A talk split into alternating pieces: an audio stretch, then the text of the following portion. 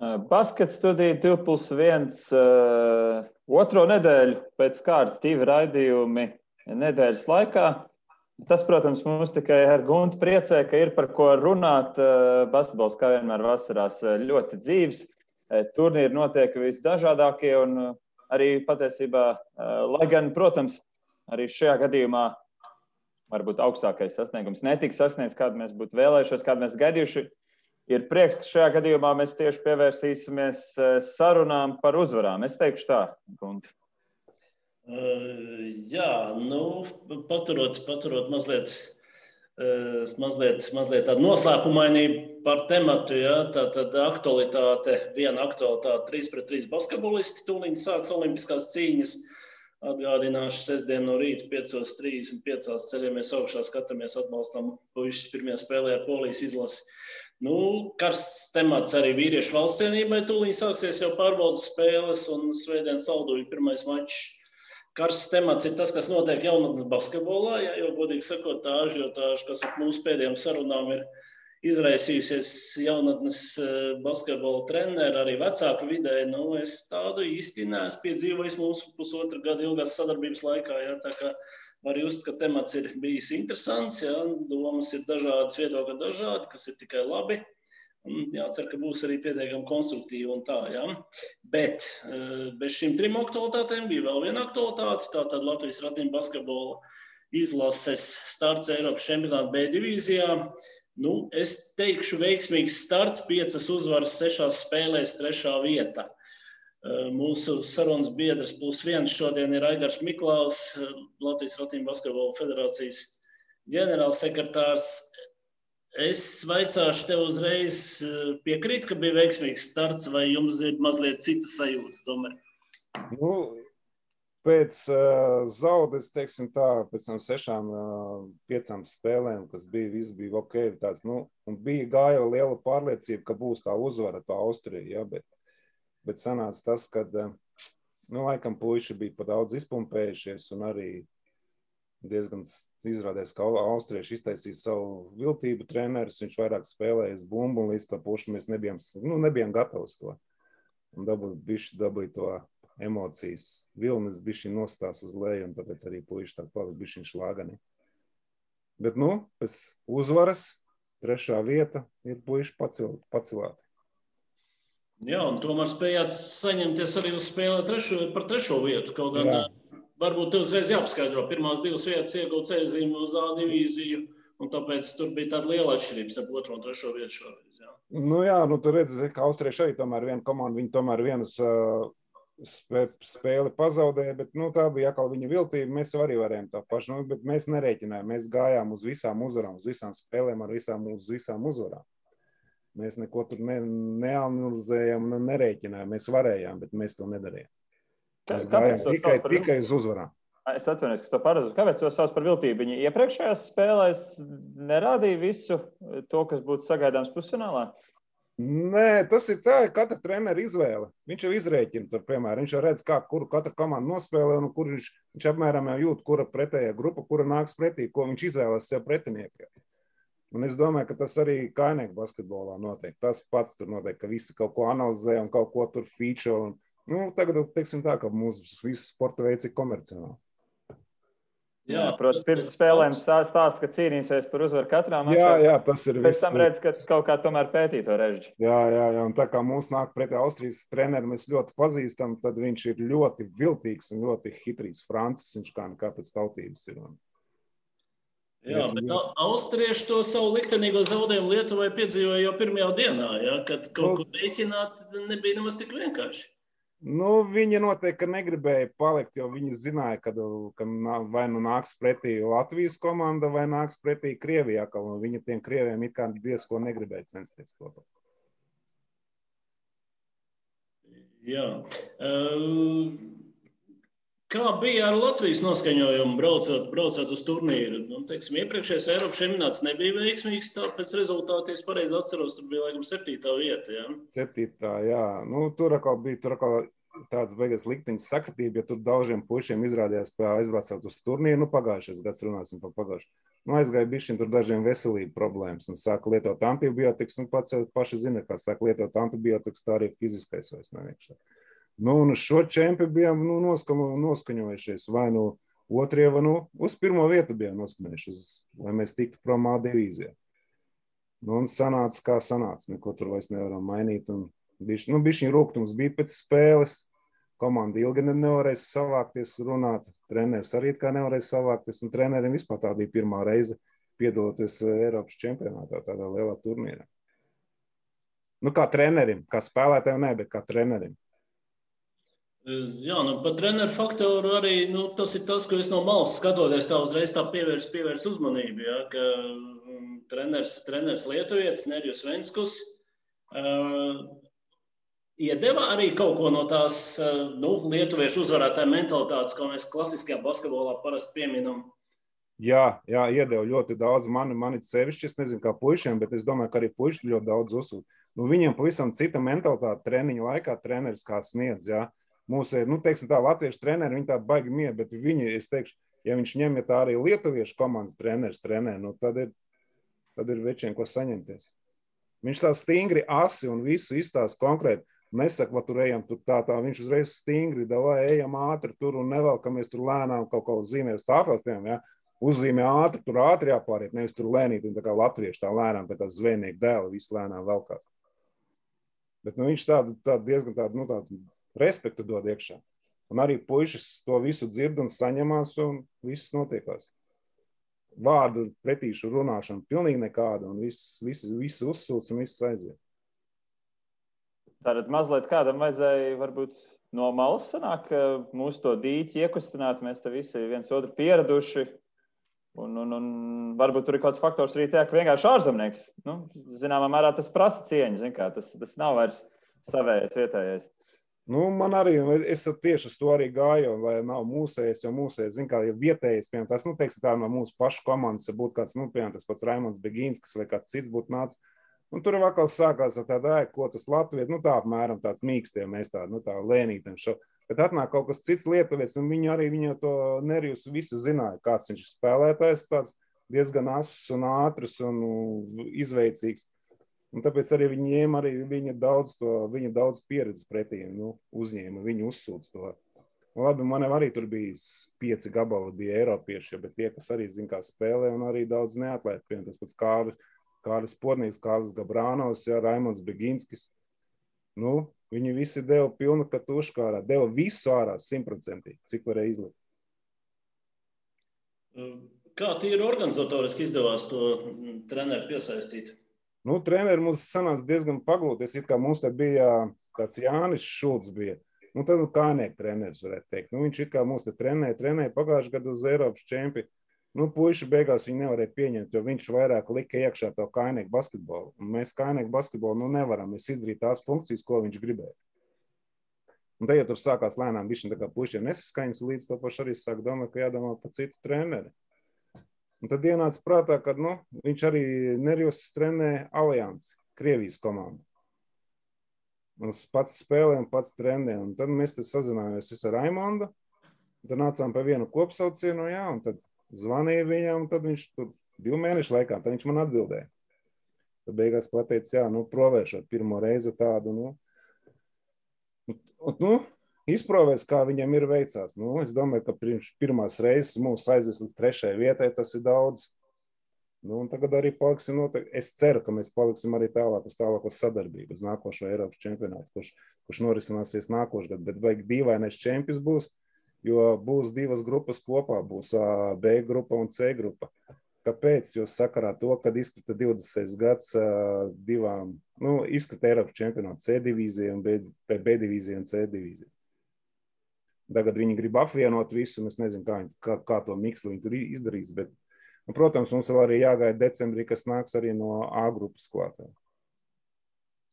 Skaidrs, ka pēc čempionāta varbūt uh, uzreiz nesanāk tā izrunāties, aprunāties, bet kā, izjūti, kāds bija viņa tādas atskaņas par to pieredzi strādājot ar Latvijas izlasi? Nu, es nesteigšos pa priekšu vilcienam, neprasīšu tev kāds ir cerības ar viņu turpināt sadarbību, bet kāds no viņa perspektīvas izstājās trenēt latviešus?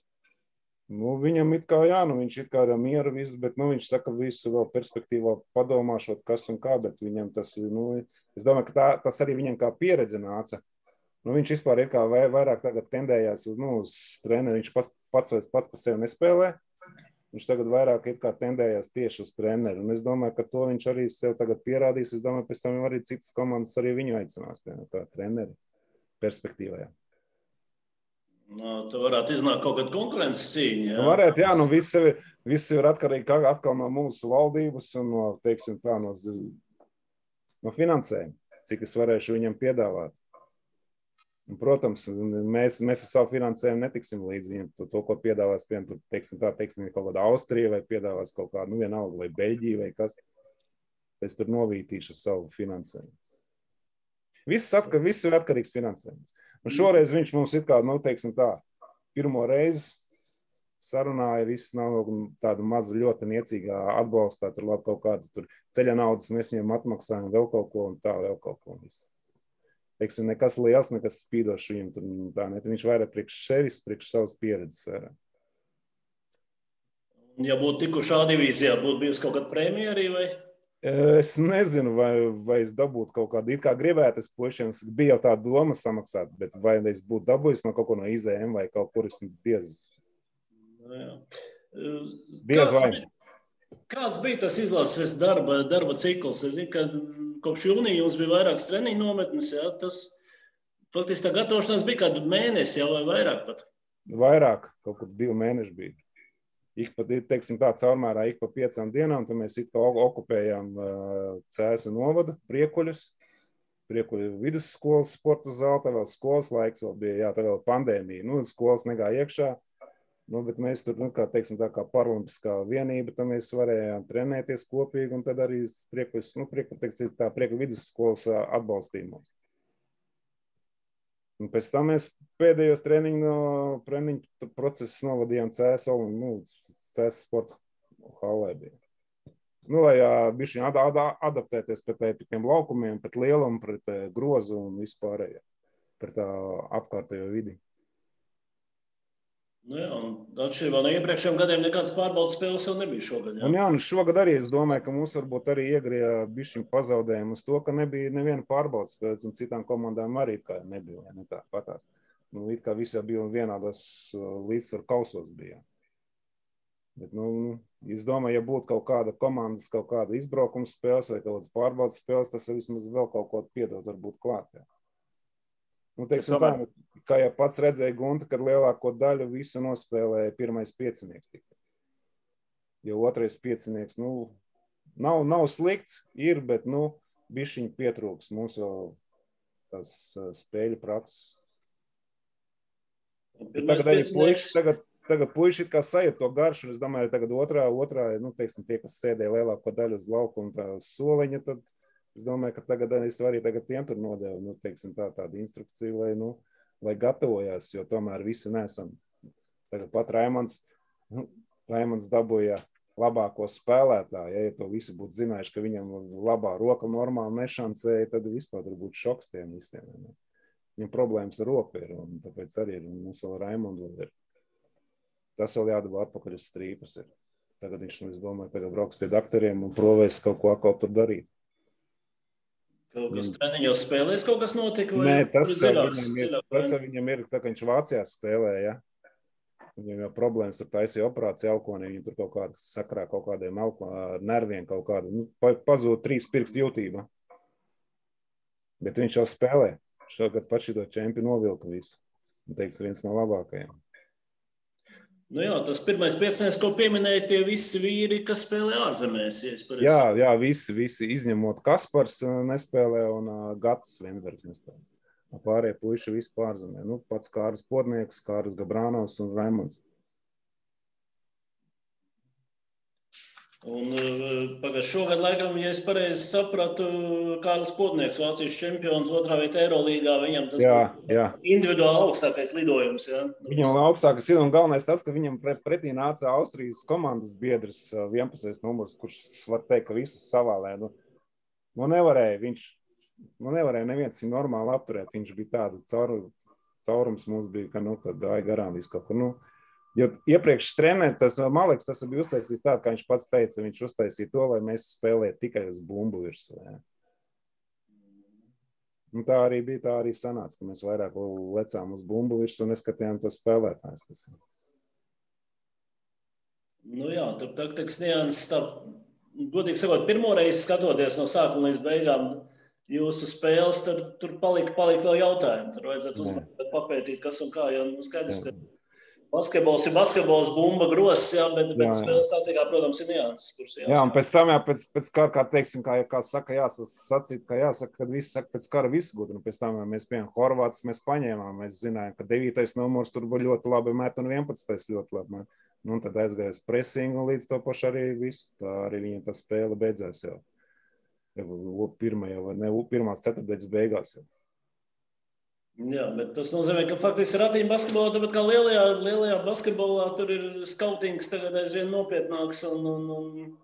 Nu, basketbols ir uz izjūtu, bet jau uz, uz jā. zināšanām. Jā, jā, tagad jau baigi izjūt. Tagad ratīņa basketbols paliek vien ātrāks, rati paliek vien ātrāk, vien modernāk, Angļu un Amerikāņu, Kanādiešu taisa vieglāki un, nu, teiksim tā, Mums arī bija šī tā tehnika klāta, vai ne? Mehāniskā tehnika, teiksim, rati un viss pārējais. Tas tāpat kā, piemēram, Kainīka basketbolā, tur, piemēram, atkal botas, piemēram, tur atkal visādas adidas un kas tik tur netaisa, kas tik neuzlabo kaut kādas sistēmas. Un tāpat arī sporta ratos viss tiek uzlabots un pārveidots un vieglāk un viss ātrāk, lai, lai tie rati būtu dinamiskāki. Bet kā vispār ir tie vīri, kas ārzemēs spēlē? Viņi, viņi teiksim, brauc uz izlases spēlēm ar tiem pašiem ratiem, ar ko, ar ko klubos, pie kā viņi pieraduši? Vai nē, viņi brauc ar savus inventārus? Nē, nē, nē, viņi tikai tas, kas ir viņam pie dibena pielips, pieradināts pie tā, tā tiem ratiem. Viņš gan, gan uz turieni, gan uz Latviju, gan nu, visu. Protams, viņš klubā arī ierodās jau ar. Ja vajadzīgs, jā, viņš ierodās ar tiem pašiem ratiem vispārējiem. Nu, pierodē pie tā nevar, jo nevar, jo tu nevar, nu, kā lai tas, tas tāpat kā botas, nu nevar tu uz vienu spēli vilkt vienus, uz otru otrs, nu, tomēr tai kājai jāpierod, un tas pats arī tiem ratiem ir jāpieaug pie ķermeņa. Jā, bet tas, tas faktiski tas nozīmē arī, ka Latvijas komanda var izmantot to, tos ratus, to inventāru, ko izmanto Vācijas klubs, kas pieļauj, ka ir turīgāks un, un, un varenāks un var kaut ko modernāk atļauties? Nē, tur jau sanāk tā, ka, ja tu gribi braukt spēlēt, tev pašam jābrauc ar saviem ratiem. Un uh, ratus mums, kračī, nu, teiksim tā, uh, TCP cilvēki, nu, viņš grib spēlēt Latvijā ratiņbasketbolu, nu, viņš sāk spēlēt, viņam ir valsts tos, nu, teiksim, tehniskas palīdz centrs izsniedz, Viņš viņiem trenējās, un tā, tiem pašiem arī viņš brauc uz ārzemēm. Šā, šādā čempionāta līmenī vispār uh, saka, ka arī ratiņbasketbols ir pietiekami strauji iet uz priekšu. Tas ir jūtams, ka nu, tās konkurējošās vienības, teiksim tā, var kaut kur vai nu pārsteigt, vai gūt kādu pozitīvu impulsu, kas attiecīgi dod viņiem pārsvaru pret Latviju. Nu, jā, ir tomēr. Tu viss lēnām aug un viss lēnām attīstās. Un, teiksim, tā, tagad pat bišķi nobrīnījos par grieķiem, jo grieķi tā, nu, teiksim, tā paskatījās C divīzijā, nu, nekas tur nebija, bet, nu, grieķi saņēmušies. Un tagad pat grieķi šogad sāka laikam profesionālu komandas spēli, jo mūsu vienu garo spēlētāju paņēma šogad uz Grieķijas klubu vienu. Taču viņi sāks spēlēt tāpatās kā Vācijā, un Itālijā un Spānijā. Būs savs iekšējais čempionāts ratiņbasketbolā un sāks ņemt leģionārus iekšā. Nu, tas līdz to pašu ir, ir atrasts finansējums, vai nāk sponsori palīgā un tādā veidā. Gan jau tā attiecīgi izlasa arī ies uz augstu. Ka... Nu, protams. Jo tas jau rada, tas tāpat kā mūsu, piemēram, teiksim, kainēku basketbolā. Ja vairāk aizbrauc projām, viņš tomēr ir klubā, jo viņš vairāk attīst savu to meistarību. Nevis svāroties tepat Latvijā uz vietas, un nekas tur nenotiek. Līdz ko aizbrauc uz ārzemēm, tad nekā nevar izdarīt. Bet vienīgais tas, ka mums tagad ir bišķiņi, ir itāļi ir nolikuši līmeni, ka drīkst tikai spēlēt, laikam, četri leģionāri komandā. Vairāk nedrīkst pārēt tikai visi vietējie. Nu, viņi atkal, atkal tur dara to, ka, lai spēlētu savējie, lai nebūtu vairāk nu, leģionā sanāk tā, ka uz laukuma, kā arī spēlē Itālijā. Klubā neviena itāļa nav, visi leģionāri tik spēlē. Jā, tas tā kā profesionālajā futbolā tā bieži notiek. Jā, jā, jā. jā, jā. Nu, viņi tagad uz to spiež. Nu. Bet Vācijā tur viss notiek, viss notiek. Spānijā tas pats notiek. Faktiski tas ir tas nu, lielais trīs stūris, jau trīs valstis, kurās ir. Jā, tas ir pat, Ameri pat amerikāņi brauc uz šejienu, uz Eiropu, un, lai var nopelnīt. Amerikā arī tur nekas nenotiek tāds profesionāls. Pat austrālieši brauc uz, uz Eiropu. Angļi, nu visi, visi, visi. Itālija, Spānija, Vācija. Tās trīs valstis. Nu, kas, kas Latvijā tagad notiek?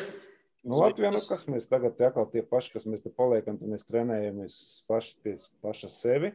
Un tad skatāmies, kur ir atkal kaut kāda izbrauka, kaut kādas uzaicinājumas turnīri. Varētu būt Lietuva, Krievija. Nu, nezinu, kas to Krieviju tālāk tur notiksies, vai mēs tiksim tur pār tai robežai vai netiksim. Nu, viss atkarīgs no tā Covid. Nu jā, Covid jau ir īpašs faktors vēl, bet nu, par, par Latviju runājot, pirms, pirms kāda laika bija Latvijas čempionāts, trīs, četras komandas. Bija, jā, man bija, kad man vispār sākumā bija kaut kas sešas bija. Kāpēc visas lēnām? Tāpēc, tāpēc kad, tāpēc, kad ļoti daudzi, piemēram, aizgāja uz klubiem projām. Tie, nu, teiksim, tā kā Kārlis tur aizgāja no Latvijas, tur Latvijas klubs palika vājāks uzreiz. Tad, tur, piemēram, Rīgas no kluba aizgāja projām, tur aizgāja Kaspars projām, un tad aizgāja mazais Kārlis. Un, un, nu, no daudziem klubiem aizgāja teiksim, tie līderi projām, un līdz tam pašam arī vairāk neviens tur nevarēja pavilkt to klubu līdzi. Tie, tie, teiksim, tā, tie klubi lēnām izjuta. Palika Rīga, tur laikam, jā, Rīga palika pēdējā, pēdējā un tad palika Jelga. Un tad Jelgava arī tur lēnām, lēnām, kamēr viss aizgāja projām. Viss. Teiksim tā, nebija atbalsta vairs no, ne no pašvaldībām, ne no valsts, un arī no sponsoriem sakarā ar mūsu to visu likumdošanu, visām finansēm, viss aizgāja, teiksim tā. Teiksim tā, mūsu dēļ tikai, mēs izplatījām tikai finansiālām dēļ, dēļ vairs nebija atbalsta. Jā, Tur viss tā vēlāk. Tā Kaut gan nu, kā pašvaldībām, pašvaldībām nu, tā, tā būtu tā kā pašvaldība atbildīga. Nu, pašvaldības viņas pasaka to, ka viņām tādu līdzekļu nav un, un, un kad viņi nevar, viņiem ir citi klubi jāatbalsta un viss. Tā kaut kā. Grūti, piemēram, teiksim, tā mūsu sporta veidā ir ļoti grūti ar, ar, ar šiem finansējumiem. Vienīgais, tagad, tā kā kā izlasē, tā mūs atbalsta vismaz Paralimpiskā komiteja un uh, Zinātnes izglītības ministrija, nu, kas nāk finansējums no valsts. Tā lai klubus, piemēram, atbalstītu, tas nu, ļoti smagi.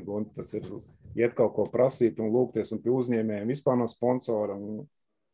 Pats zina, ka tāpat kā lielajā sportā, visiem tainieki basketbolā un visiem pārējiem. Tā ir visa mūsu likumdošana. Tā, tā ir likumdošanas vaina, visa, visa finansiālis un Man liekas, ka to visu sačakarēja bijusi zemkopības ministra, kā viņai bija tā laimdota. Viņi toreiz noņēma no visus tos atbalstus, visus pabalstus, ne pabalstus, bet to sponsorēšanu, kas tur bija. Vienā gadā bija, ka te viss aizgāja, viss, viss tam sportam noņēma. Nos, ka pat uh, vairs Latvijas meža nedrīkstēja uz klubiem tikai caur valsti, tur drīkstēja balsu, nu, finansēt un visu. visu. No tā brīža viss aizgāja. Nu, viss aizgāja uz leju. Es domāju, jo, un ja tagad vēl kaut kur, kā, cik es tā dzirdēju, Pauls Galan, ka vēl tagad vēl vairāk neatbalstīs sportu, tad es nezinu vispār, kas te Latvijā notiks tālāk, nav ne jausmas. Jā, bet nu, faktiski tad, tad, tad jums ir palicis tāds, tāds kaut kāds kodols, nu, cik, cik vīri ir uz vietas, kas darbojas. Jā, jā, jā, jā.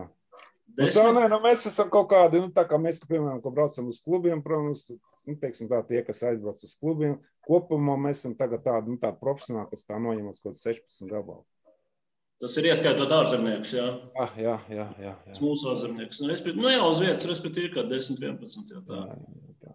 Ir kā jaunie, tagad lēnām nāk klāt, bet jaunie arī tie, kamēr, teiksim, tā viņas satrenēs, kamēr viņi izaugs, tas nav tāds viens gads vai divi gadi, tur apmēram 3-4 gada vajadzīgi arī. Un beigās arī atkarīgi ir, redz, kur, kurā vietā notiek tie treniņu procesi. Nu, ir problēmas, piemēram, zālēm ir. Labi, es te cēsīs sarunāju, ja tu nu caur vienību to olimpisko Tad man ielaiž tādīs brīvajos laikos iekšā, piemēram, kad nu, starp stundām.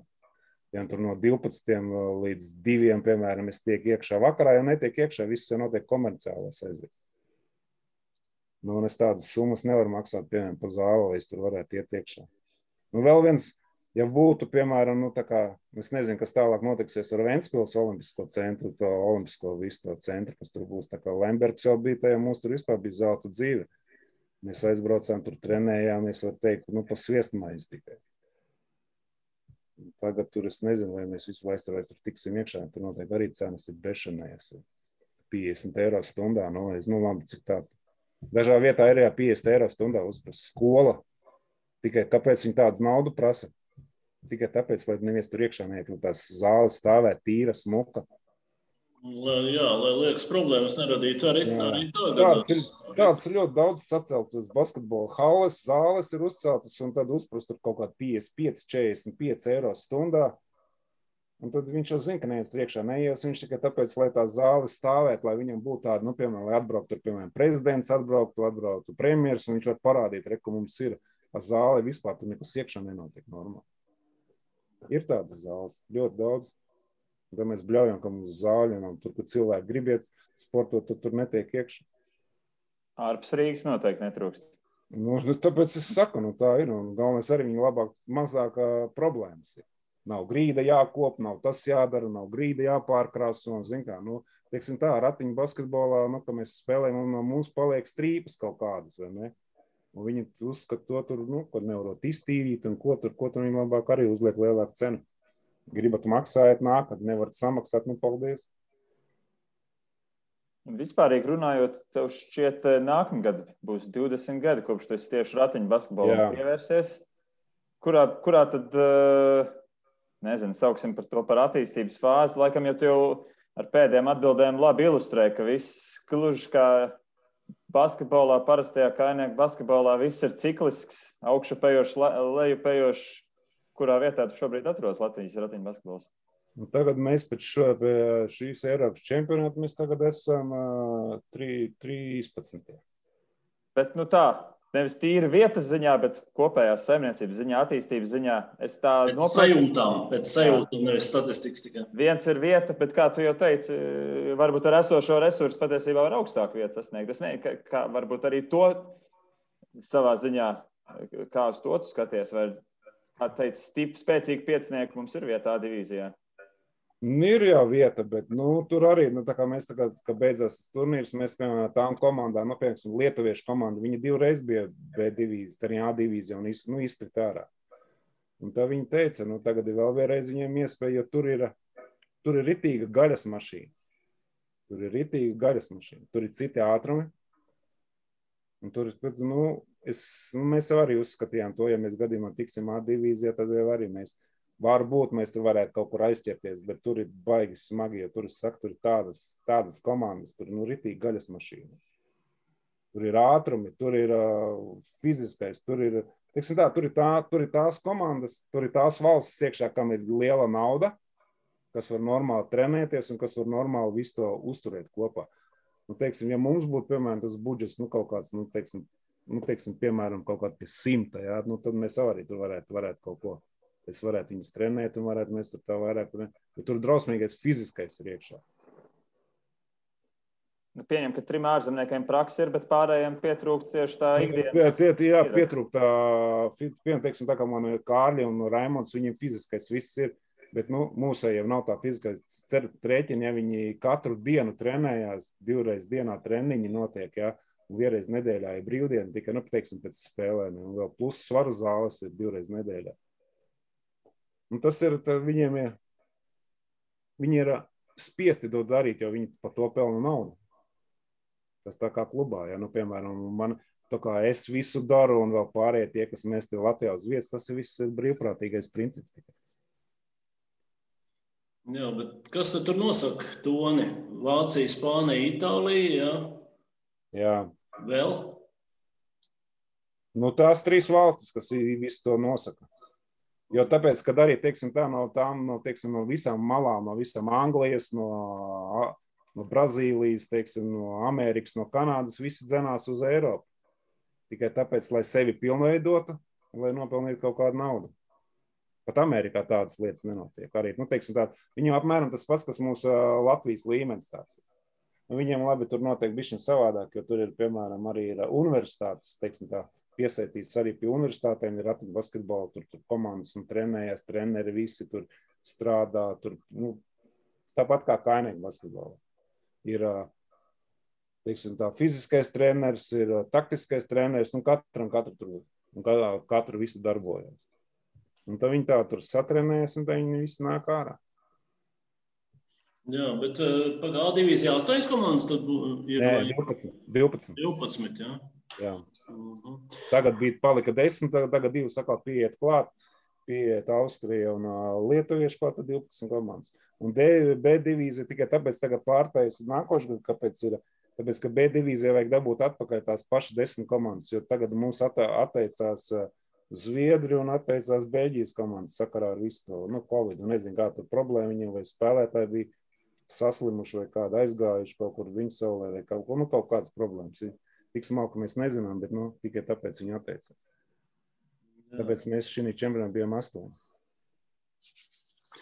Uh, nu jā, es skatos Latvijas, iz, Latvijas izlases sastāvā, un patiesībā jāsaka tas pats, kas par vīriešu valsts cienību, jā, ka pārstāvēt visu Latviju. Jā, jā. Kārsavs, Novacs, Tērvete, Līvāni, Babīte, nu ir Rīga arī, jā, kā pa brīnumu. Tad ir Cārnikava, Jelgava, Ranka, Dobele. Kurzem tikai mazliet pietrūks. Jā, kā, kā viss, nu, par ko tas liecina, un cik, cik viegli grūti ir, ir savākt tos vīrus, vīrus vienkopus arī uz treniņiem un tā, jā, un ko viņi kā tur tie, kas Latvijā, Latvijā dzīvo, vai viņiem ir iespēja arī ikdienā kaut ko, kaut ko darīt pašiem? Nu, paši viņi vienīgais, ko var darīt, tas ir pie paša sevi nodarboties, vai nu mājā, kaut kur kaut kādās trenižieru zālēs. Jo sporta zālēs arī diezgan grūti viņiem ir tikt savos novados iekšā. Tur arī, teiksim, tā, nu, tā, tā, tas pats, kas mūsu notiek uz komercijā. Un tad, teiksim, tā Rīga un uh, Alūksna, kas tur tie no tās puses, tie pie manis brauc divreiz nedēļā cēsīm. Mēs norunājam kaut kādu, nu, tos, tā, kas sarunājas zāles treniņu laikus, un tad mēs, tad mēs nodarbojamies visu cēsīs sabrāts, gan no Rīgas, Cernekavas, arī kādreiz atskrien no, no, tas, no, no Dobeles. Labi, Kārlis jā, ir projām, bet, nu, viena Elvis tie atskrien. Jā, un, un kā ir vispār ar kaut kādu jaunu, jaunu spēku interesi? Nu, ir, es visu laiku meklēju, bet tie jaunie sapratu, nu, kā lai pasaka, nav tā gribas spēka.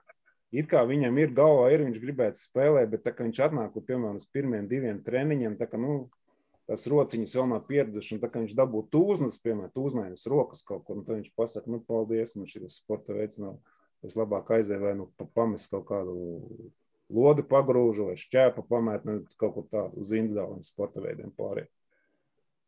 Jo nav ratiņu basketbols, teiksim, tā no vieglākajiem sporta veidiem. Tad diezgan daudz vajag fizisko un arī psiholoģisko vajag iekšā. Jo individuālais sports tas ir pavisam kaut kas cits. Un es maz negribu salīdzināt to. Par tiem individuāliem sportiem es negribu runāt. Jo tas nav. Jo šito es uzskatu tāds diezgan tāds fizisks ir un arī paši sev dodam kaut kādu progresu veselībai un visam pārējiem. Un tas komandas gars tomēr arī jāveido un prasam sastrādāties. Tā, tā arī, jā, jā. jā. Tā ir šitām lietām vispār. Nu, teiksim tā, tagad pat, nu, tā, nu, teiksim, šitā, šitā, šitas izbraukums bija, nu, man, man ļoti patika komanda, jo komanda bija tik vienota, tik kopīga, viss gan, gan uz laukuma, gan ārpus laukuma, gan, nu, viss, Visur, kur gājām, viss, viss bija tik vienoti. Viss. Un, teiksim, tā, jāpasakās arī paldies kapteinim. Kapteinis tomēr diezgan spēcīgi. Viss mācījās savākt savu pieredzi, savu priekšzīmi un savām uzvarām un savu cīņ, cīņas par, kur viņš ir ticis. Un arī komandas biedri vispār skatās un arī noteikti iekšīgi domā, ka viņi grib līdzināties, piemēram, Kārlim, tāpat kā Kārlis, ka viņš uzsāka, viņš gribēja līdzināties Raimondam. Nu, nu, viņš ir sasniedzis Raimonda līmeni un varbūt viņš jau saka lēnām kā pār Raimondu. Mēs runājam par Kārlu Podnieku, jā? Jā, jā, jā. jā, jā, jā, jā. Nu, es domāju, ka tā ļoti, ļoti spēcīgs Kārlim bija Raimons Begins, kas viņam ļoti liels iespējas bija uz Raimondu, un, un tāpēc viņš centās tikt Raimondam līdzi. Varbūt tur kaut kāds potenciāls ir, ka tieši ir kāds piemērs. Piemēram, es savulaik arī pats esmu Eiropas čempionātu organizējis. Kaut kas tāds varbūt var palīdzēt atrast tos kadrus. Nē, nu mēs jau tagad ceram, tagad pat es skatos, kas man Facebookā notiekās, ka drosmīgi daudz sekotāji jauni parādījušies. Un, un, un, un es tagad kaut kad, nu, tagad vienreiz tagad bišķiņi atpūtīšos un pēc kāda brīdi sākšu ņemties pie atkal pie kaut kādas vadības un provešu kaut ko atkal aicināt jaunos spēlētājus un vispārējo. Jo tās uzvaras jau parasti tās, tās jau nes, jā, jā, jā, tās nes kaut kādu atkal jaunu pienesumu klāt. Un ir galvenais, labi, mēs tagad it kā rēķinām, vismaz mums vēl kaut kādi vēl divi, trīs čempionāti, mēs vēl mazajiem varam iztikt, bet mēs meklējam garos spēlētājus. Tas ir, teiksim, tā cilvēks, kam ir amputācija, kam ir problēmas ar kaut kādām gūžām vai mugurkaulu, kaut kādu jostas vietām problēmām. Tie tie saucamie centri, ja, garie cilvēki ja ievērojāt, ka skatījāties spēles, nu, mūsu komanda vienīgā bija visīsākā. Pārējiem visur bija tādi brieži, ka, nu, sevišķi Bosnijā, Hercegovinā, tur bija tāds, ka tur divi metri bez kakla un viņam piebrauc paceļot roku, tikai padus arī pakutināt. Nu, viņš, viņš zem groza apakšā un rokas iztiek un bumbu iemet. Uz to jau viss tas ratiņbasketbols lielāko daļa tendēts ir tieši uz gariem spēlētājiem. Jo mazais spēlētājs, teiksim, tā tiekot zonā vai zem groza apakšā, viņš neko nevar izdarīt. Tas garais uzliek roku virsū un, un čau. Tāpēc arī tagad provēšu kaut kur meklēt un trenēt. Un varbūt kāds bijušais kaut kāds, tā kā, teiksim, man ir divi basketbolas bijuši, Raimons Beginskas un Kārlis Potnieks, kas kādreiz, nu, ir nodarbojušies profesionāli jau, ka bijuši veseli ir. Labi, šī dzīvē gadies tā nelaimes, kas tur katram piemeklējas ir. Tāpēc arī viņi tālāk turpina savu, nu, savu iesākto gaitu tikai savādākā veidā. Jā, bet citi puiši ir. Citi puiši spēlē jau bez, bez tādām Bez pieredzes. Jā, jā, nu, viņi dabūt, nu, jā, tas viss viņam ir tagad ir jāiemācās un jāuzzina, kas un kā. Raimondam vismaz tagad, tagad viņam bija nu, vienīgi, un Kārlim ir rati jāiemācās grozīt, ja, bet tālāk ir.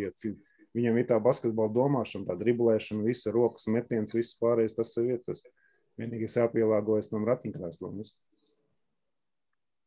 Tiksim, pārējiem ir gan, gan. Gan tas, gan tas. Jā, bet nu, cik vispār... Jā, Rene. Kā, cik ilgu laiku periodu vispār tev teiksim, tā jāpārdod? Ja kāds uh, cilvēks interesējas un vēlas uzsākt, uh, jo kāds jau teica, nav tik viegli to apgūt, ar ko tu viņam lietas rēķināties, cik tas laiks paies līdz viņš varēs konkurēt.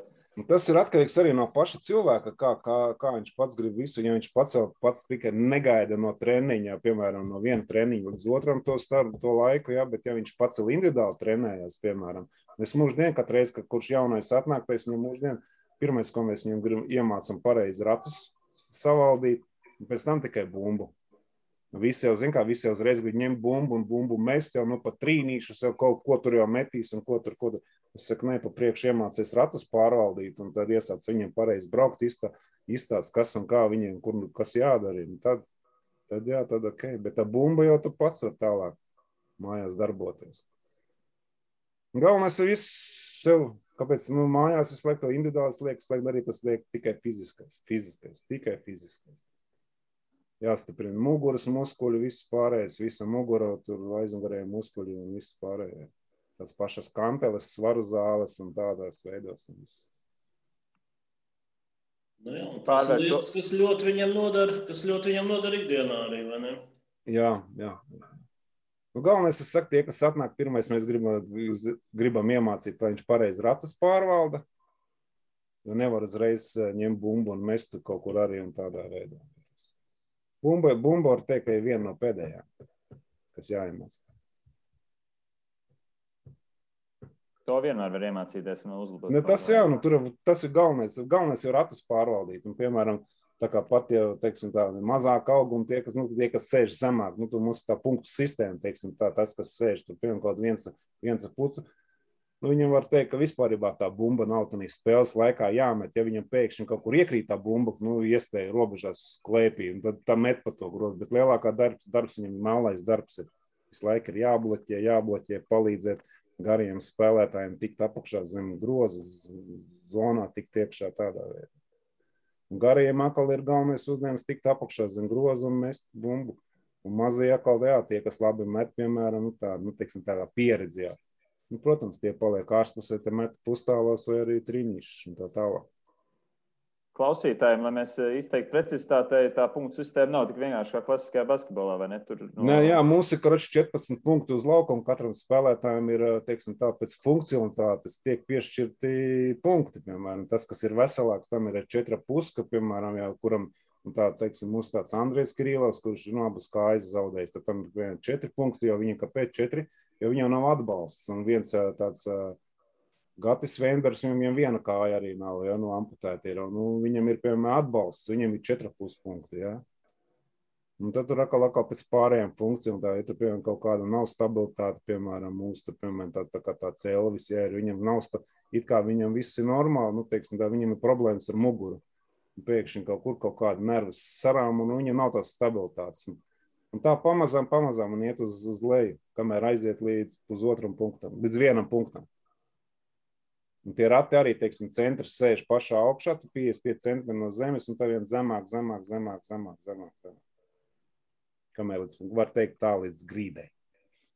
Jā, un, respektīvi, organizējot spēlētāju maiņas treneriem jāskatās arī visu laiku, lai tie, lai, lai tie Jā, lai punkti, lai iekļau, līdz, līdz, līdz, mazāk var spēlēt, mēs pat tagad nospēlējām ar 12 punktiem tikai uz laukumu kur dažas labu, ka dažās komandās, teiks, lielākā daļa visam bija 14 punkti. Mums bija 12 tikai. Un tas garo spēlētāju trūkums tikai tāpēc. Man tagad ir kā divi ir, nu es tagad nu, cerēšu uz nākošo čempionātu, tagad labi to vienu, tagad to garāko man paņēma, tagad tur grieķi. Tas viņam nu, vēl spēles pieredze un plus uh, treniņu process viņam tas viss nāks pa labu. Viņš pagājušajā gadā man bija Itālijā, un pēc gada atbrauc mājā. Viņš pavisam savādāks. Un tas ir gada laikā treniņa process, tas ir ļoti daudz iespēju. Mēs arī teiksim, tā daudz sakām, nu, kāpēc tā mūsēji brauc. Mums tam pašiem nav uz vietas. Saku, bet man kā izlasēji, man tas ir ļoti baigi, baigi vajadzīgs, lai puiši brauc projām, lai strādātu lai lielāka pieredze, lai lielāka, un tad ir līdz, ka tagad parādījās, cik man tagad puiši bija projām, un es visam citas spēles taktika un citas spēles ātrums bija. Un arī... Galu galā, ko tu viņam to liekas? Es mīlu no visas sirds Latviju, bet lai jau cilvēks padzīvo Grieķijā, nevis... Jā, jā, jā, jā, jā, jā. Ne, nu viena lieta ir sportiskā izaugsme, bet otra lieta arī teiksim, nu, tā socializēšanās. Ja, tur jau pavisam, pavisam cits dzīves priekšrošiem parādās. Tur nu, arī jā, tas arī izskaro savu vietu. Jā, jā, viņš vismaz savu vietu kaut kur izsit ārā, un viņš arī pēc tam, kad viņš nāk uz Latvijas, tad vien nāk uz Latvijas uz izlases komandas spēli, tad viņš arī rēķinās, ka viņš jau varbūt jau var jau tikt augstāk. Izlases, nu, piemēram, tā pašā pirmā pieciniekā jau var kādu jau lēnām stumt uz āru, jā. Tad tie, kas paliek mājā, tad tiem atījās sāk domāt vairāk. Tāpēc arī tiem ir jātrenējas līdzi. Varbūt ne tādā apjomā viņi vairs to nesasniegs, bet tā kā nu, teiksim, tā kluba spēlēs, ko viņi trenējas, tas pavisam kaut kas cits. Klubs ir klubs un mājas ir mājas. Tomēr. Mājās mūždien kaut kur atrodas, ēta kaut kur tā, tagad nevar, tajā aizskrien turien, tajā aiziet turien, tajā aiziet tur, tur, tur un tur. Un, un beigās nekas, tad tie tur džeki visu laiku, tā laikā, kamēr viņš atpūšas, tie džeki rukā tur. Vajag sviedros. Ar, ar to tev reizēm arī jānodarbojas, kā federācijas vadītājiem. Protams, tāda starpnieku loma jāpilda, kad šādi piedāvājumi nāk, vai parasti puikas pat taisno uzrunā. Nē, nu mums ir kā puikas paši visu to dara. Viņi, piemēram, paši ieliek iekšā, ja kāds klubs meklē, mums ir IBF mājaslapā ir speciāli lapa, tā, nu, tāda saita viena ir, kur Jā. tu vari ielikt. Ja tu gribi, piemēram, ieliec aprakstu pa sevi, ieliec kaut kādu video, un tad tie klubi, kas meklē, tad viņi meklē, piemēram, tur viens ar puspunktu, divu puspunktu, trīs punktnieku viņam vajadzīgi. Un tad viņi tur uzprasa no tevis intervijas kaut kāds, tad jāizsūta video, un tad viņi novērtē tevi. Tad viņi tev paaicina kaut ko, teiksim, tā uz vienu kaut kādu treniņu, tad viņi tev novērtē, un tad pasaka, jā vai nē.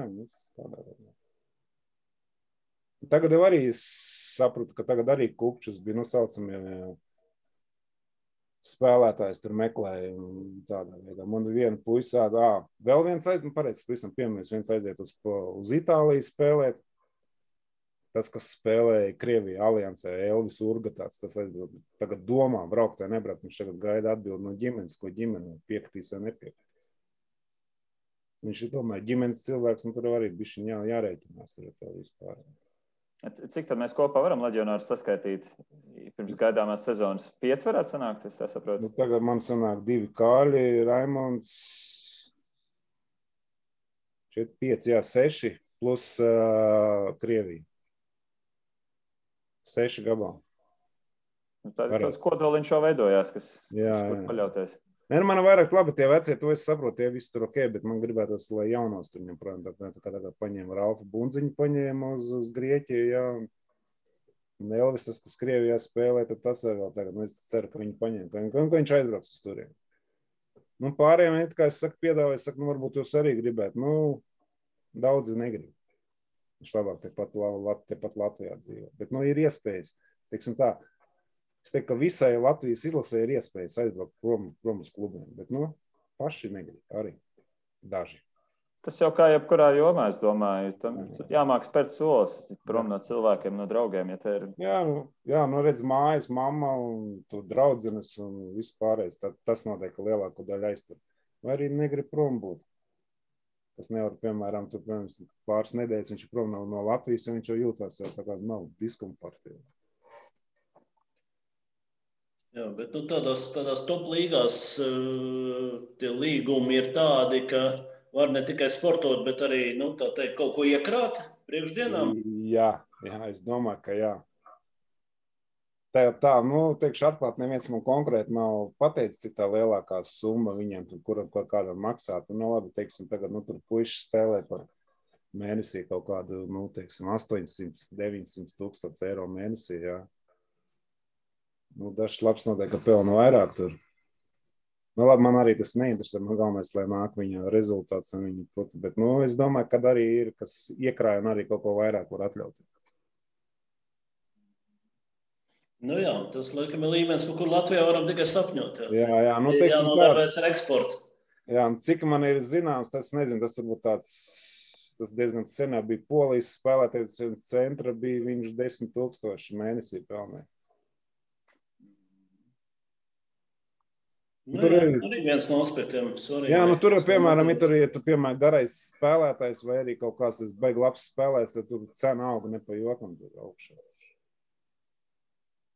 Tātad savā ziņā viss iespējas to sludināt. Centrus vajag, un mēs meklējam. Ja? Jā, jā, un tur cenas ir.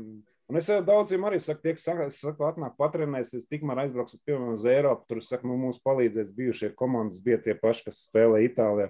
Viņi var piedāvāt, piemēram, man brauc uzspēlē, un viņi tur uzreiz skatās. Un līdz ko jau tu parādi ārzemēs to savu spēli, tur uzreiz jau nāk citi klubi, jau piedāvā jau sezonas laikā, piemēram, nu, viņi var jaungadā var pāriet uz citu klubu, un tur uzreiz jau cenas aug jau. Un tur jau es nezinu, kā, kādā līmenī tur tās komandas, kāda viņiem tur tie nosacījumi, bet tur tiem labiem klubiem, tur es saku, tur viņi pērk tos spēlētājs ne pa jokam. Nu, Tāpat kā kaimiņu basketbolā. Nu, uzpērk un. Protams. Kad tikai dabūt. Kad tikai devi dabūt. Kad tikai sevi dabūt priekšgalā tā visā tam, tam kuģim. Nu, viss. Nu jā, bet, lai būtu pieprasīts, nu, tur zināms darbs jāiegulda. Ne, tur jāiegulda. Jā, nu, tā nav, ka tu aizies tūlīt un tev maksās. Tev ir jā, sevi jā. jāpierāda un tev ir jāparāda savu. Tā kā, piemēram, Kārlis, nu, viņš sevi, es nezinu, tas ir caumlauzis. Viņš visā brīvajā laikā, teikt, viņš liek nodarbojas ar vai nu visu basketbolu zālē, vai arī trenižera zālē. Pludnieks? Jā, visu laiku viņš ļoti maz kaut kur atpūšas un kaut kur iz... tagad sezonas beigās kaut kur laikam bija izbraucis ārpus Vācijas tādā veidā. Bet tā visu laiku viņš ir non-stopā, visu laiku ir zālē, vai nu svara zālē, vai basketbola zālē. Jā, bet, nu, ja tā mēģināt formulēt, teiksim, cilvēks, kurš varbūt, varbūt nav, uh, nav tāds sportisks pagātne, nav sportiska vēsture, bet uh, vēlas kļūt par labu ratiņu basketbolistu un, un ir gatavs citīgi trenēties, bet nu, Latvijas, Latvijas apstākļos divi gadi tie būtu, kamēr, kamēr, kamēr būtu izlases līmenis. Vairāk, mazāk? Nu, tas atkarīgs no katra individuāli. Nē, protams, protams, bet nu, pieņemsim, ka cilvēks grib, ne tikai grib, bet arī dara. Bet, bet tajos tādā līmenī, tādā līmenī, kādu var atļauties Latvijā, teiksim. Nu, tad es, jā, divi gadi būtu, tas būtu minimāli.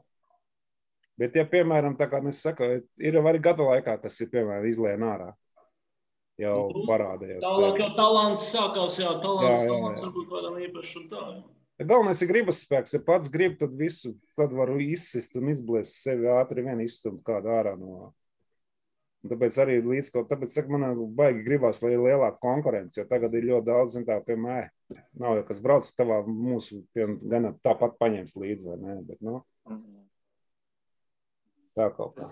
Es jūtu, ka tie iepriekš atbildēja arī, diemžēl, tā atkāpīt. Ja, piemēram, cilvēks būtu no cēsīm, nu, tad tur, kur uzreiz vismaz tas viss ir tūmā. Tas, jā, jā, jā. Man, kaut vai mana mīļā kursovs no, novada, tad nu, jāgrib braukāt no sākuma ļoti. Nu, arī, jā, vismaz pāris reizes arī, ja mēs arī, arī skatos, man jau arī pa, notiek tāda lieta, piemēram, kad es, piemēram, divreiz mēnesī vai mēnesī reiz taisu kopējo treniņu nometni, piemēram, trīs dienas. Nu, lai tie, kas, piemēram, nu, tiek palikuši Latvijā, ir. Tad mēs uztaisām, piemēram, mēs uztaisām to nometni, piemēram, cēsīs, uz, nu, caurmērā tagad cēsīs viss notiek, lai es netaisu ne Jelgavā, ne Ozolniekos, ne Ventspilī.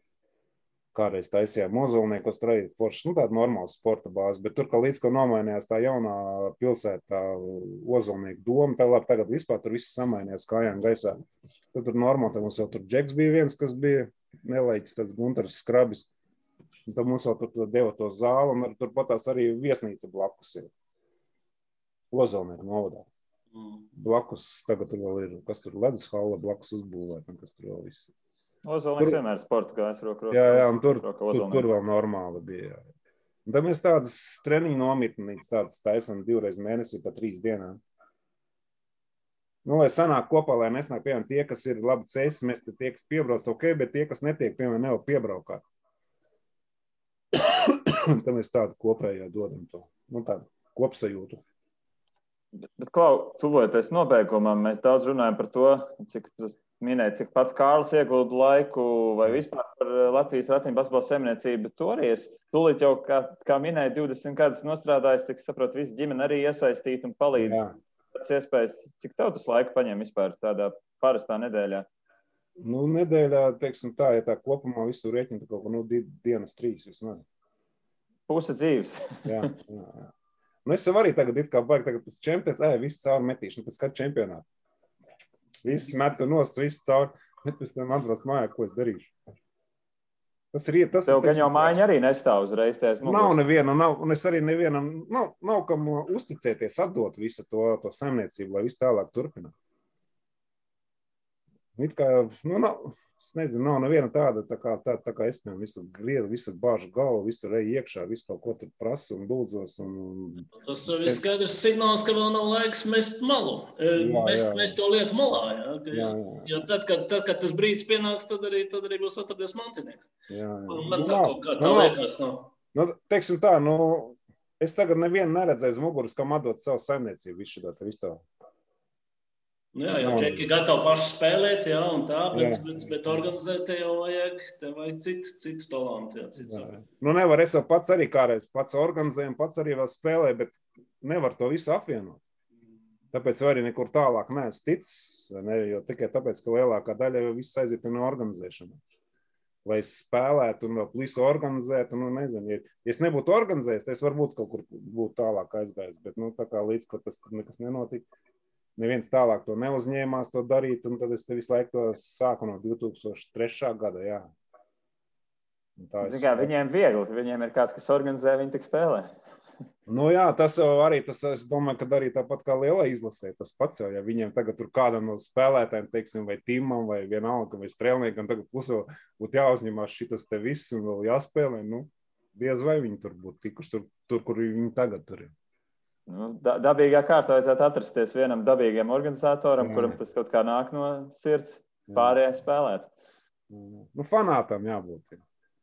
Bet, bet pieminēja runāšanu, līšanu, vispārējo. Es tā painteresējos, es uzzināju, ka 2009. gadā, nezinu, vai tu personīgi, bet triju cilvēku komanda esot sarunājis prāta vētru uz eklēšanas koncertu. Jā. Vari pastāstīt? Mēs, tā, es tur, tik- tur vairāk ir jāprasa Daigai Dadzītē, jo Daiga vairāk tur tā, nu, viņa toreiz, Daiga vēl kā para Ratīm Basketbola federācijas prezidenta bija, es kā izpildu direktors. Un tad mēs toreiz, tad mēs trietā tur ņēmāmies un gājām gan uz valdības sēdēm, gan uz zinātnīs izglītības ministriju un visu tur pārējo. Un tad Aiga vienā brīdī viņa saka, es sarunāju prāta vētru, kauperu uz apzilsu ķibildu. Un, jā, tā bija. Bet tas ir, jāprasa vairāk, Daigai, atzīt, kā viņi to visu dabūja gatavu. Es domāju, ka viņa, kā viņa pagaidīja, cik, cik, cik mātā atviņa neviļ, viņa toreiz bija caur, kas tanī laikā bija pat caur viņa producentu. Un tad tur kaut kā tur tikmēr, tikmēr, un tad laikam, bet vispār tie džeki, viņi paši pa sevi ir tādi ļoti pretī nākoši. Kaupers ir sevišķi, viņš nav tāds, piemēram, ka nē, nē. Bet, nu, teiksim, tā, tagad šī laikā pie viņa ļoti grūti piekļūt klāt, bet, ja ir, piemēram, ka tu viņu satiecies, viņš visam cilvēks, nu, cilvēcīgs, viss viņam noteikti cilvēcīgs. Nav tāds, zin, tāds beigu lielais, tāds pirksti gaisā, nē, foršs džeks varēšu. Jā, tikai jātiek klāt tikai jātiek klāt. Nu, tāpēc, ka tagad nu, viņam ir diezgan liela popularitāte un arī diezgan daudz ir tādā veidā. Bet, nu, rekordu līšana var panākt. Var, jā, nu, tas ir tā, nu, kā saka, ja uh, pa logu izmet ārā vai pa durvīm izmet ārā, jālim pa logu atpakaļ. Iekšā, jā. Tā ir. Jā, nu labi, un kas tagad nākamās durvis, pa kurām, pa kurām būs jālien? Nu, tagad es nezinu, tagad nākošais ir tagad gatavoties. Tagad ir jāsaka, tā kā uz nākošo gadu ir finansējums, jo nākošais gads ir atkal Eiropas čempionāts. Tas ir vai valsts budžetam būs atkal finansējums, to es nezinu. Jo man tagad diezgan grūti, jo params komiteja finansējums ļoti minimāls, atkal piešķirts, teiksim tā. Un kas būs nākošais gads, nezinu, ar to naudas sadalījumu. Kur lokācija zinām, divīzē, kur jānokļūt? Vēl nav, tagad ir, tagad, karoči, IBFs izsludinās tagad tām komandām visām izsludina, kura valsts grib pieteikties uz Eiropas čempionātu. Tad viņi brauc novērtē, piemēram, ja mēs tagad piesakamies, viņi brauc novērtē, kāda ir zāle, kāda viesnīca, kāda dzīvošana, ēšana, viss pārējais. Un ja viņiem tas apmierina, tad viņi piedāvā, lūdzu, organizēt. Jāiziet. Latvija, Latvija no valdības perspektīvas jau mūžīgi bijusi liela svētku organizatori. Ja ir svētki, es, es, vairāk, es vairāk šito negribu uzņemties. Es ar 2009. norganizēju Eiropas čempionātu. Nu, tur bija tā laikā, zinātnīs, izglītības ministrijā. Tur bija viena, es nesaizmirsu, kā to dāmīti sauc. Nu, tā bija nu, rītīgi čūska. Bija. Nu, Trietā norganizēja čempionātu. Jā, un tad vienkārši slāpjot arī krīzes brīdī. Arī, bet, nu. bet pateicoties jaunupam, tanī laikā viņš bija, man liekas, ģenerāls sekretārs. Jā, jā, tu pateicot jaunupam, tad viņš pateica, es viņam arī pateicu, ja mēs tagad it kā apsolījām, un tad brīdī valdība nedeva naudu, un tad viņš pateica, ja mēs neiedosim naudu, mēs uz Eiropas fonu ļoti nesmuki izskatīsimies. Un, tā, à, un vēl Edgars Šneps savā tajā laikā bija, un viņš mums tur nāca pa, pa, palīgā. Tad jaunums ar Šnepu, tad tajā laikā mums tā kaut kādu finansējumu izsita. Arī ne to, ko, ko mēs pieprasījām, nu, prasījām. Ja. Protams, mēs jau palikām parādā tur diezgan daudz, bet, nu, labi, tur tā, tas, tas ir cits stāsts, bet, nu, bet, bet nav jau tā, ka starptautiskā federācija ir ļoti jaudīga un, un, lielāko daļu izmaksu ņem uz sevi. Jā. Tas viss ir nē, nē, nē, tā ir visa organizatora un arī tā ir labi tur kaut kādus sedz, sedz no tās no dalības maksām. Mēs katru reizi maksājam dalības maksu, vai ne? Nu, nav tā. Bet, nu, jā, jo tev, tev sanāk tāpatās, sanāk citi izdevumi un tā, nu, tā organizēšana ļoti grūta ir. Un, Nē, protams, protams. protams. Nē, nu galvenais, galvenais jau tagad jānovēl, lai šo te, šo te vilkmi, ko tomēr tā trešā vieta e, nu, radīja tomēr kaut kādu publisku rezonansu un tā, lai tā vilkmi ievilkt iekšā, ievilkt iekšā čaļus, kuriem ir dzīvē visādi gājis, bet nu, kuriem ratīm basketbols varētu dot jaunu jaunas iespējas. Es ceru, es ceru uz to, ka ļoti daudz varbūt atsauksies un nāks vēl mūsu kompānijā jaunu, jaunu biedru būs un viss pārējais un viņam arī uzreiz tā dzīve izmainīsies. Es nu, uzreiz varu pateikt, pa 100, pa 120, pa 150 grādiem. Tā, tā dzīve, kā viņam ir tagad, ja viņš atnāks uz ratiņbas, būtu tā pavisam apgriezīsies kājām gaisā. Jo, jo tajā pašā brīdī uzreiz tu iepazīsti ļoti daudz draugus un arī daudz ko redzi ārpus Latvijas. Tajā brīdī, kad tu sēžot piemēram ratos vai esi, piemēram, vienalga kaut kādās problēmās, sēdis četrās sienās un tu neredzi. Un tad, tad atnāks pie mums, daudz kur redzēs, un daudz ko aizbrauks, un daudz ko citu uzzinās. Un ļoti daudz draugus iepazīs gan, gan Latvijā, gan arī ārpus Latvijas. Nu, lai tad tev izturība darbos. Nu, paldies! Es tā ceru, ka viss izdosies ieplānotais. To gan to es nevienam arī neizpaudīšu, kas ir ko ieplānojis, bet nu, ceru, ka nu, uz to iešu, uz to mērķi. Tu mums aizberga maliņu, ja pasniedz jā, no tām, no tām iecerēm. Jā, jā. Tad, kad piepildīsies, tad uzzināsim. Jā. Nu, tu esi domā, ka Gunts apmēram saprotas, kuriem es tēmēju, vai ne? Es gribētu teikt, ka nojaušu, bet jā. ok, skaidri, skaidri neteikšu, tas tiešām paliek, paliek, paliek, paliek nu, klusais mērķis, sasniegums mērķis. Tā kā labi, paldies, paldies, Aigar, par sarunu. Paldies, paldies Gunte. Pavēri, pavēri priekškaru uz interesantu pasauli, kas lielajā basketbolā nav tā kā katru dienu uzmanības centrā. Jā, bet... À, nu, ko es pagaidām gribēju piebilst, piemēram, teiksim, ka visā pasaulē piemēram, ir arī tādi cilvēki, kas kādreiz spēlējuši. Mūsu valstī ir cilvēki, kas spēlē basketbolu, dabū traumas. Viņi nu, nenāk, piemēram, viņi saka, nu, tas viņiem apkaunojas. Nu, bet, teiksim, tā, tādā pasaulē, piemēram, Francijā, es zinu, ļoti, laikam, divi basketbolisti ir spēlē ratiņbasketbolu. Varbūt es dzirdēju, taisījis slamdamu, un viņš iekārās grozā un grozs nolūza un uzkrita virsū un pārlauza muguru. Džeks spēlē vēl līdz šim brīdim, bet tikai nu spēlē savādākā veidā, tāpat kā, piemēram, Raimons mums spēlē, jā, ratiņkrēslā spēlē. Un vēl ir Polijā, ir un ļoti daudzās valstīs tādi cilvēki. Ja viņi to neuzskata par apkaunojuši, viņi uzskata to, nu, es nezinu, viņi to pieņem kā ir, kā dzīvē viss notiek tālāk. Es domāju, ka mums arī noteikti ļoti daudz basketbolistu, kas staigājošie, piemēram, kam ir kaut kādas traumas, ir ar kājām vai mugurām, kur, kur varētu nākt un spēlēt. Bet viņi to, es piekrītu, viņi nav tam psiholoģiskam tik pāri. Jā, es tā cilvēcīgi domāju, ka tas nav vienkārši, bet tomēr nu, ratiņbasketbols ir iespēja. Ir iespēja, un ir iespēja, iespēja. sevišķi tie, kas ir jaunāki, viņiem ir iespēja izaugt. izaugt kļūt nu, teiksim, tā, slavenības virsotnē un teiksim, Eiropā ir sevišķi.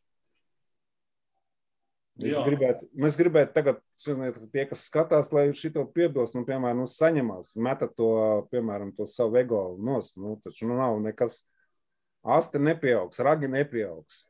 Tas tāpatās, kā tagad to Covid visi ņemās. Nu, nē, man asti vēl nav līdz šim brīdim nepieaugusi, un raga nav izauguši. Vairāk kā, teiksim, tā pagājis pusgads, nu, jūtos viss vesels un laimīgs. Galvenais jātiek pašiem pāri visam tam psiholoģiskam, vajag saņemties.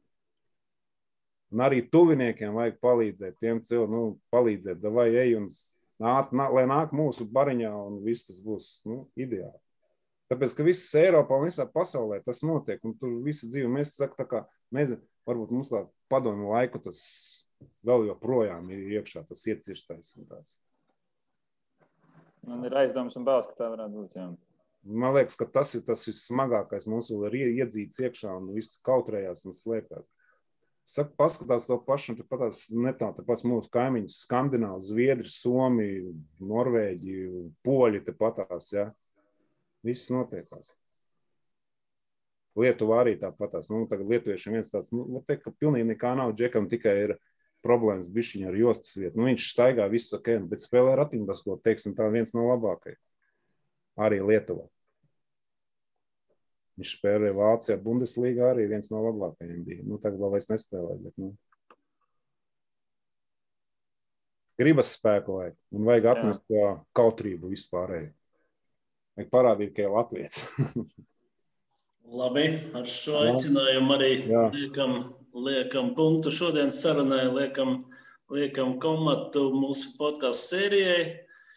Uh, Atgādinu vēlreiz, tuvākā aktualitāte Latvijas 3-3 izlases starts Tokijas Olimpiskajās spēlēs. Pirmā spēle sestdien 5.35 no rīta. LTV 7 tiešraidi būs pilnīgi noteikti. Un tad, vārds sakot, piecas dienas lielā olimpiskā basketbolā. Paldies, Aigar, vēlreiz par sarunu. Paldies. Tiekamies, tiekamies basketbolā, un kas zina, varbūt arī kādreiz Paralimpiskajās spēlēs ar Latvijas ratiņu basketbolu izlasi. Nu, ceram. Tiekamies. Tiekamies. Visu labu. Visu labu.